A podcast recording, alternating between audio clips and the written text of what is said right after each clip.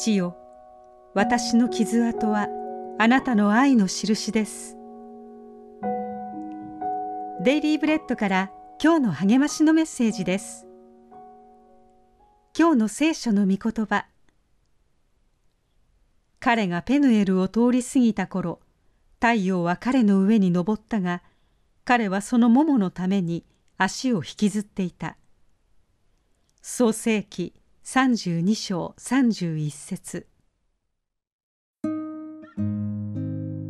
再発がんの手術を終えフェイは腹部の傷跡に手を触れました。今回は胃の一部を切除して大きな傷跡が残りました。それは事の重大性を物語っています。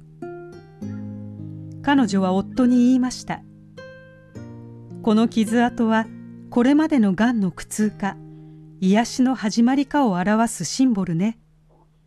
私は後者を選択するわ。旧約聖書のヤコブもある人と一晩中格闘した後同じ選択に迫られました。太ももの関節を打たれて脱臼したのです。ヤコブは疲れた体のまま足を引きずって歩きました。その後しばらく股関節をさすりながら何を思っていたでしょう。人を騙して生きてきたために生死をかけて戦わざるを得なかったと悔やみ続けたでしょうか。神の使いはヤコブの本当の姿を暴き彼が己の罪深さを認めるまで祝福しませんでした。彼は自分がかかとをつかむものであると告白しました。兄エサウや義父ラバンを騙して自分の欲するものを手に入れたからです。神の戦士はヤコブの新しい名はイスラエルだと告げました。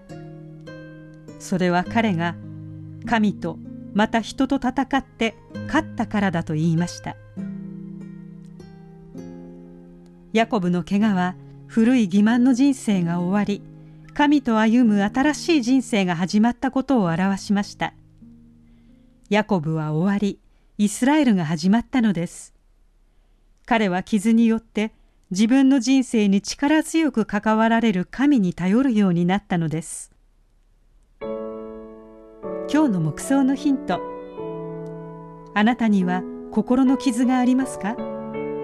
それは悪いことが終わり新しいことが始まった節目を表していますか？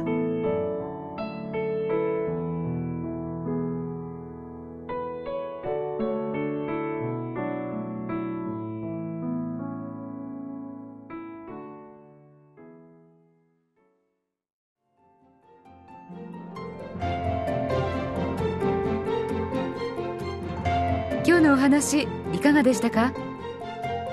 心に留まったことを Facebook などでシェアしませんか？御言葉を分かち合い元気の輪を広げましょう太平洋放送協会の協力でデイリーブレッドがお送りしました。